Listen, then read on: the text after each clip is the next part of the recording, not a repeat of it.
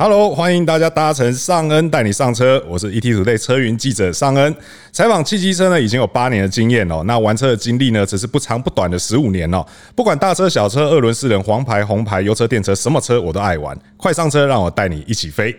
那首先呢，节目的一开始呢，我们先为大家介绍一下今天这位非常重量级的来宾哦。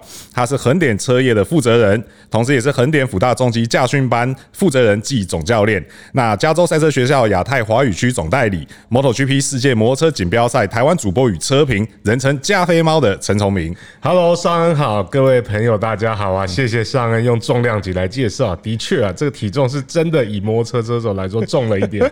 没关系，我们都知道这个加菲明年有个大计划哦，正在。减重哦，那这个相信大家未来看到加菲是会越来越瘦，哦越来越苗条。好，我们朝向这样的来努力一下。OK，好，那今天请到加菲呢，是想要跟加菲来聊聊哦，就是呃呃，在最近车界的一个大事哦，就是这个新竹安家中心哦，它即将要熄灯了。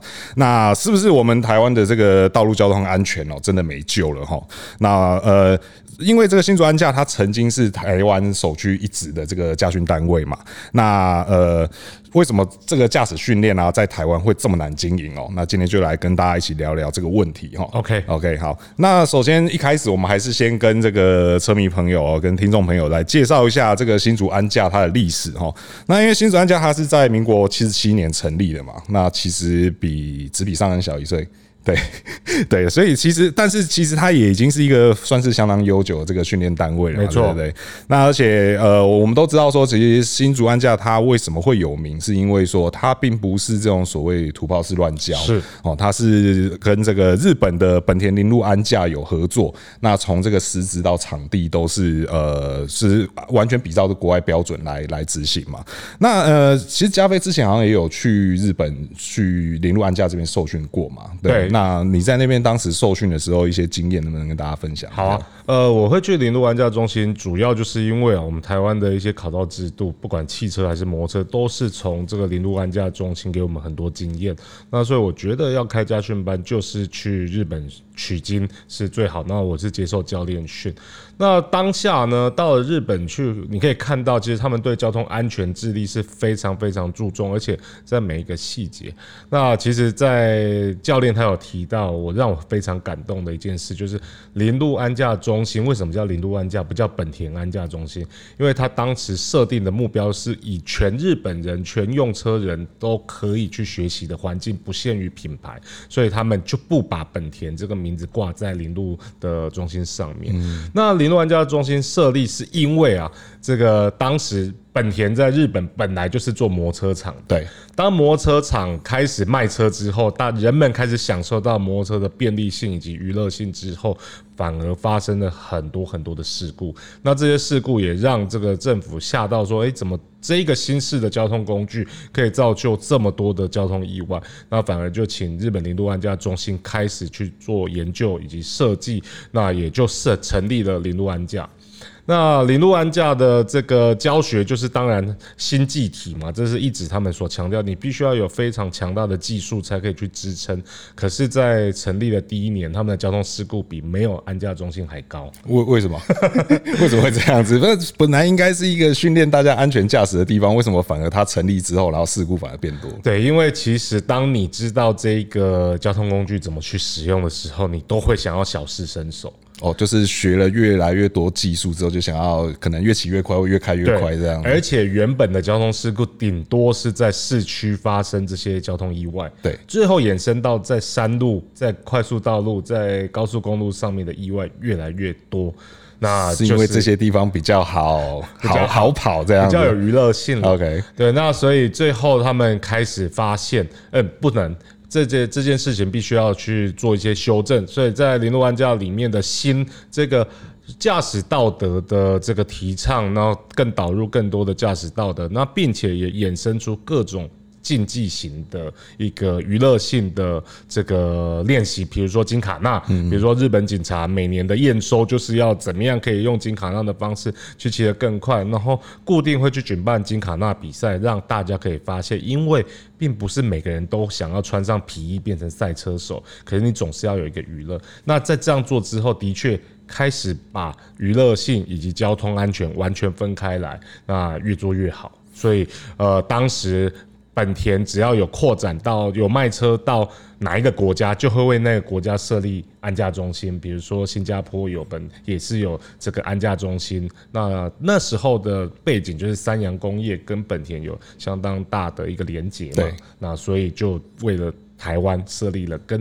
铃鹿安家一模一样的一个场地以及教学条件。其实刚刚加菲讲到两个重点哦，第一个是说，就是当时林路那边成立，它是不限品牌嘛。是。那其实这个跟我们这边新竹安家的宗旨也是一样嘛。因为其实如果大概有了解历史的朋友就会知道，它以前其实叫做三洋安家中心，是。然后后来就是改名叫做新竹安家中心。对，这是加菲刚刚提到的第一个重点哦。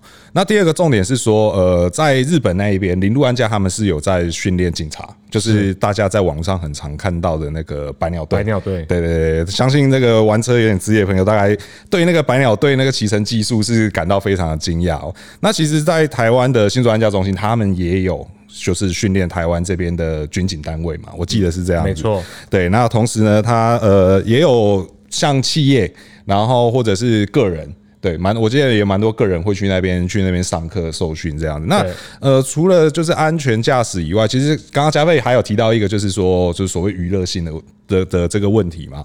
那所以像呃早期在新竹安驾，还有还有跟一些大学的机研社做合作，机考会，对对对，机考会这个相信玩车的人都知道机考会这个东西哦。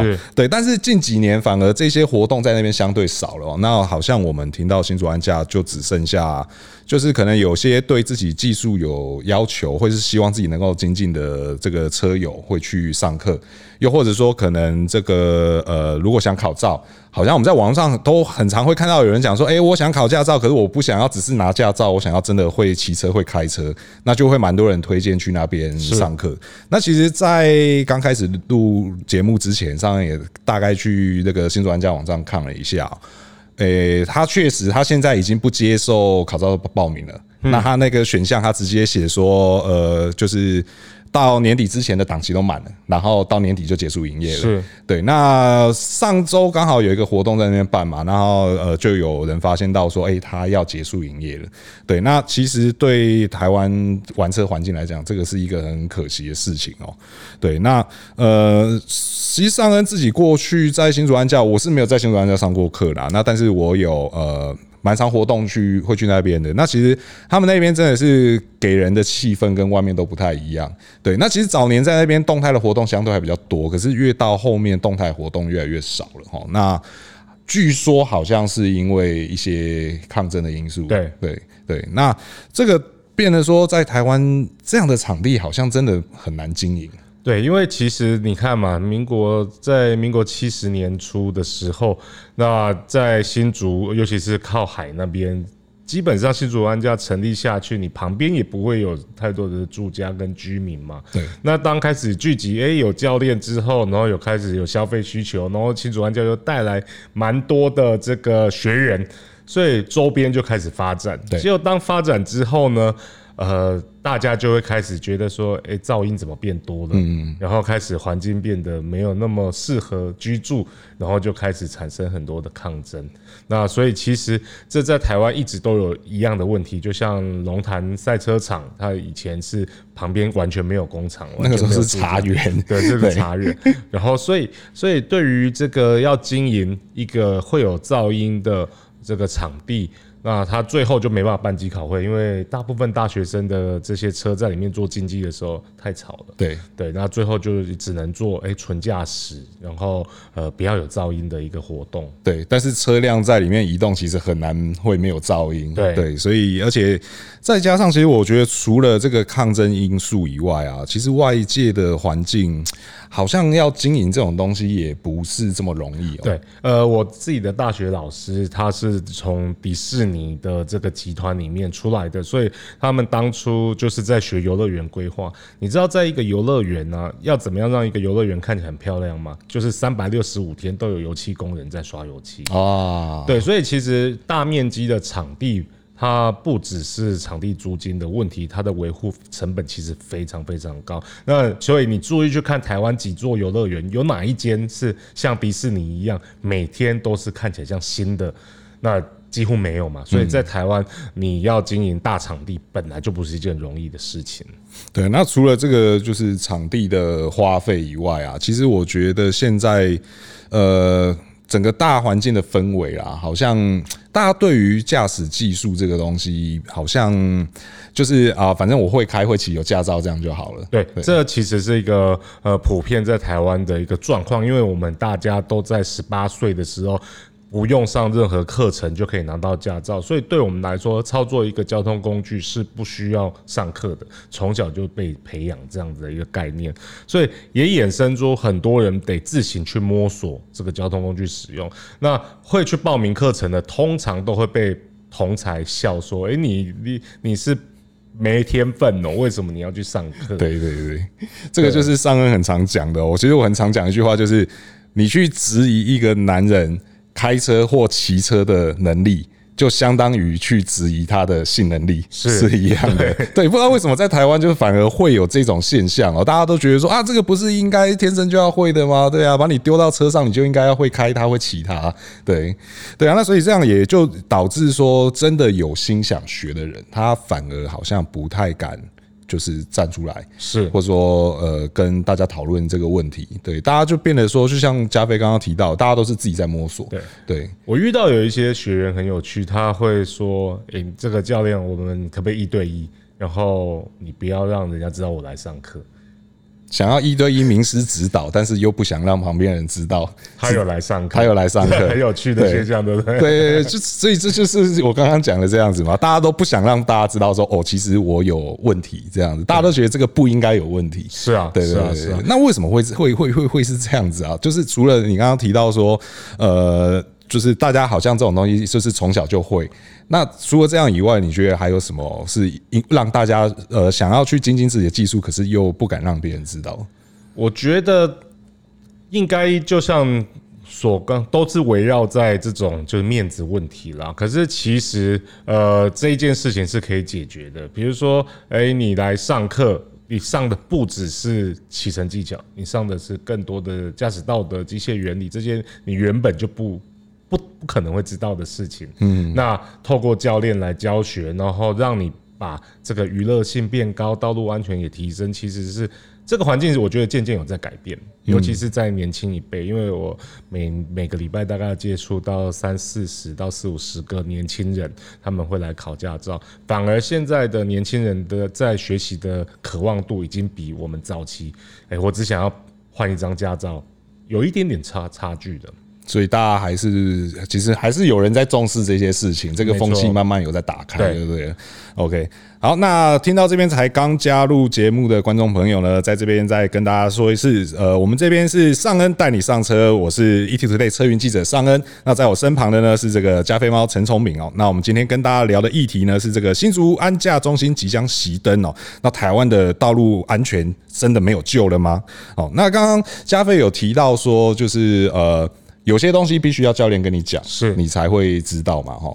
那其实我们时从道路上的一些交通意外，因为现在每天都有这个车祸的新闻，没错。对，那其实我们可以在里面多多少少还是可以看到一些，就是呃，他其实他如果知道这个东西。他就可以避免这样的事故。对对，那我相信加菲也看了很多嘛。那以你教学的立场来看的话，你觉得就是目前台湾的驾驶啊，这我们在我们先从技术讲起哦，技术的方面啊，你觉得最欠缺的是什么？我觉得，如果因为我们大部分都接触摩托车，所以我们用摩托车的教育来讲，呃，所有人的这个骑车习惯，包含你在考十八岁那张驾照的时候，里面没有任何一个关卡跟刹车有关系的。哦，你这样说对，好像是只有大型重机才有刹车的关卡。对，可是摩托车的交通意外很大部分是来自于紧急刹车、刹车、转弯。那我们在考照的里面是只字未提，而且根本就不用训练。所以有任何一个学员他跨上速克达，他的刹车技巧全部都是靠自行摸索。或者是可能就是本能反应这样子，对，对啊，要撞到了刹车，对，要太快了刹车这样子。对，然后前几天有一个很好笑、很好笑的影片，就是有一个人他去考摩托车普通苏格达驾照，然后他做了报复性转头，啊，对，那这个，然后大家就开始笑说，哎，这个一定是第一次去考没有转头被扣分，然后就开始做这些有趣的事。可是其实，在日本零度玩家中心转头这件事情，在教练他们在牵车，所有的零度玩家教练在场地内，就算。没有来车，就四周只有你一个人，你还是得做转头的动作。那其实它是为了要训练你养成一个非常好的习惯，这个习惯它可以救你一命。举我自己的例子来说，我没有去日本零度玩家中心之前，我们不做这件事情的，就后照镜瞄一下就准备。可以出发，大部分人我想应该都是这样子，就是后照镜瞄一下，而且那后照镜不还不一定有调好。对对，就是好像有看一眼就就够了这样子。然后像我们不是很常要做山路，要拍一些媒体的追焦照，我们必须要做回转的动作。对，我因为养成这个习惯，有一次的回转，然后我就转了头，突然看到这个弯道里面冲出一台大概是水泥车、砂石车，而且开的不慢的车。哦。那我当下就吓到，想说还好我转头，对对，所以这个转头的这个虽然很要求你，很奇怪，为什么考驾照的现场你必须要去转头？其实它是养成你一个习惯，那也是累积你驾驶道德的一个 一个很好很好的养成。但我想应该还是很多人考完驾照上路就忘了这件事情。对，其实包含连日本人，连我们所认识的这个呃日本骑士，他们也不一定会这么做。对，可是往往在你。呃，需要这个技巧的时候，你就比如说你觉得环境是危险的时候，你有这个习惯，你就会去做。对，当然你你很自然的你在停车场，你不需要做这事，因为你知道这个环境是没有危险的。对，所以累积好的习惯，就是要让你在感觉到不安定、不安心的时候，你有技巧可以去用。那转头就是一个技巧啊。对，这个其实很重要。那其实加菲也就提到，就是。就是感觉危险的时候，那其实我们看了也看了很多这种事故影片，感觉台湾的骑士或是或是驾驶人，好像对于所谓的危机判断。上来讲，好像也是嗯有蛮大的问题在。没错，对，就像所有人都会很宣导说，哎，这是我的路权，绿灯，我就是直行车。对，所以都有人这样子说。对，可是，在国外，你知道国外有一个叫 stop sign 的，就是你只要到 stop sign，你一定要停，不管这个环境是怎么样。那虽然就算你是绿灯，你没有你你是你的路权，如果你可以养成，我起码回油，我起码比限速再慢个一点点的时速通过。万一有危险，你都是可以迎刃而解。对，其实加菲提到这 stop sign，其实在台湾也有，对，而且很多地方都有。对，就是那个大大的红色的那个停那个标志。可是我好像从来没有看过人家有停过，因为没有我们的罚则太轻了。在国外，它是等同于闯红灯的罚则。对对对对，如果有听过，就是有朋友在国外考照的，基本上你一个 star sign 没停的话，就是直接下次再来了。对对对，可是台湾就是就大家就是牌子立在那边了，可是没人要看。对对啊，所以说这个呃，关于危机的判断，这个还是就是像加菲讲的，就是大家。虽然说要大家一定要停下来，好像做不太到，但起码你车速放慢，对。对，或者说呃，我们很多人都会讲说路权很重要，什么什么的，但是呃。在路权之上，我觉得危机是要放在路权的上面。没错，对对对，你应该先让自己避开危机，然后再来讨论这个路权的问题。对对，只是我相信听到这边，可能很多人又要讲说什么啊，那那你这样子就是路权都没有关系吗？什么？当然也不是这个意思。对，只是说呃，我们还是自己的安全最重要。因为我觉得有一点就是很有趣，就是其实每个人都会犯错。对，那在。开车的时候，也许有人真的会晃神，对，他真的不小心，他不是故意闯红灯的，那他就是不小心。可是万一你也没有注意到他的不小心，对，最后就会出车祸。对对对，那我们真的每个人要扪心自问，说你到底在路上有没有不小心违规过？每个人都有，不可能会有人没有。对对，那我们就是去。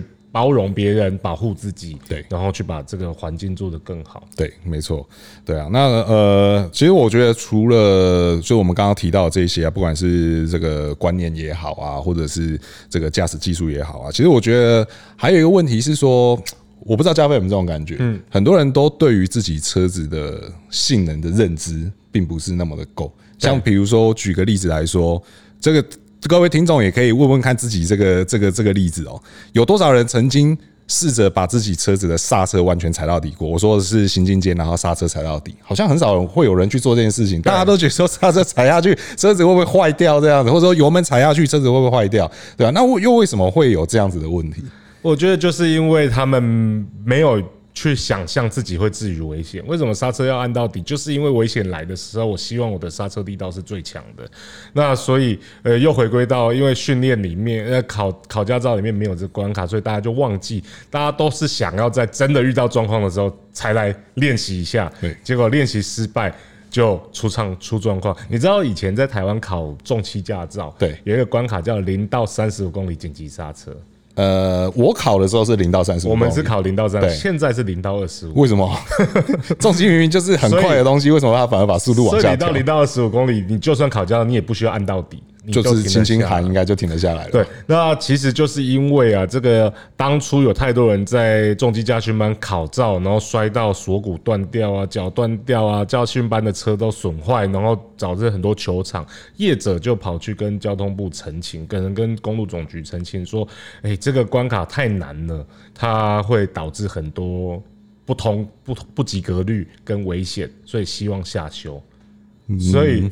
是不是很怪？这个听起来理由很奇怪啊！对，这理由很奇怪。他们不是应该要去让他们的学员就是学会这个东西，对，而反而是把这个难度降低。对，这这真的蛮奇怪的。对，所以其实真的不能怪这一般朋友没有机会去把自己的刹车按到底，因为连政府都在训练的过程都不给你这个机会。哦，好，这的这职责的确是需要去探讨的。对啊，那。刚才其实我们的一开头还是在围绕这个新竹安驾没有，只有台湾安驾怎么办？对，那你我们刚刚在这个录音前，你跟我聊天，我也思考了很久。可是其实我觉得没有这么悲观哦，真的吗？真的，我觉得没有这么悲观，因为其实我发现现在在台湾还是很多企业开始。负起他们的企业责任了哦。你说的是像是现在基本上日系重机四大厂，他们好像都有提供他们的客人一些训练的东西，对，包含意大利车厂也都有啊，意大利车厂也有了。对，OK，对，那呃，现在我觉得首要的是台湾的业者跟像我们这种呃驾训的这个教练，我们要研发的是小而美的一个训练，因为不再有可能有新竹安家这种占地。几万平的场地让我们做训练，这种大型的场地，对，所以我们必须要开始去做。那现在包含这个 Kawasaki 啊、Honda 啊、Suzuki 啊、Yamaha，其实大家都做的不错。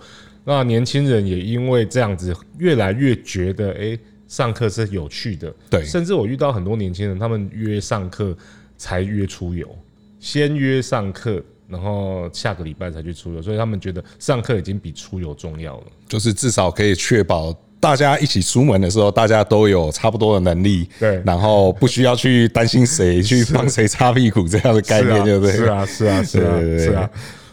对，那所以说，呃，其实买车的时候，这种呃品牌有没有附加这种附加价值，相对来讲还是很重要。对，我觉得很重要，因为。呃，我说真的，没有一个人天生会骑摩托车的。我常常跟朋友讲一句话，就是你喜欢、你向往海底的世界，你喜欢海龟，你喜欢海豚，对，你敢不敢走到北海岸溶洞，自己去租一个氧气筒，就往海底跳？不行吧？如果你有一个朋友真的这样做，你们全部的人都会阻止他。应该正常人都会阻止他吧？不用他的朋友，应该所有人都会阻止他吧？可是如果今天你一个朋友他没有驾照，他跟你说：“哎，你一千 CC 借我去绕一绕好不好？”你可能钥匙就丢给他，因为够麻吉。呃，对对对，大部分人，我想大部分人应该是这样子。对 对，所以所以这很好玩的，就是就明明摩托车它是被需要被，其实我觉得连轿车都需要被。对啊对啊对啊，因为包含我自己在轿车可以说是土炮。因为就从驾训班出来，我方向盘怎么握我也不知道，这个椅子要怎么调整，也是透过你们去原厂驾训回来分享给我们，我们才知道哇，原来是完全不一样的东西。对啊，对啊，对啊。所以其实，在汽车这一方面，其实我们今天聊的，因为新主安驾它并不是只有针对摩托车嘛，它其实汽车有，它汽车的驾训也是算是非常有名的。是，对。那呃，少了新主安驾之后，其实确实是一个蛮大的损失哦。就是不管对于喜欢摩托车的朋友，或者喜欢汽车的朋友，但其实也就像刚刚加菲提到的，就是呃，或许这也是一个有呃。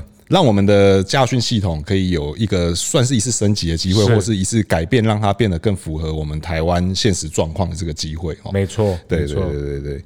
OK，好，那所以呢，希望大家可以从这一期节目里面啊，呃，其实上恩最希望的是大家可以改变你对于这个驾驶训练的想法。嗯，这个呃，想去上课的朋友就去上课，不需要说我去上课，我不想让人家知道。对，这个又不是偷情，对不对？这是好事啊，这是去精进自己的驾驶技术，其实相对的也是提升自己在路上的安全，而且我觉得相对也是可以。保护到更多人是对，不管是给你载的人也好，又或者是路上的其他用路人，对，所以说想去上课的朋友就赶快去上课，对，不用担心说被人家知道会很丢脸，反而你去上了课，你还更应该跟大家分享。就像刚刚加菲提到的，像呃上恩我们去上完一些呃汽车的那种高阶的安驾训练之后，我们回来也是会分享给其他朋友，对，那。进而能够让更多人愿意去接受，去呃，就是驾驶技术是需要被训练的这件事情。没错，对，这个想法，希望而且让大家能够提升所有人的这个用路安全。是啊，OK。好，那非常感谢大家收听我们今天尚恩带你上车的这个 Podcast 啊。那我们今天跟加菲猫陈聪明呢，很开心的聊了这个新竹安驾的熄灯以及台湾交通安全的未来哦。那如果有任何意见的朋友呢，欢迎在留言提出来和我们讨论。那如果还没订阅的朋友呢，要记得订阅按下去，这样才能够随时收听到我们最新的节目哦。OK，那感谢大家的收听，也感谢加菲猫陈聪明。谢谢，好，谢谢大家，拜拜，拜拜。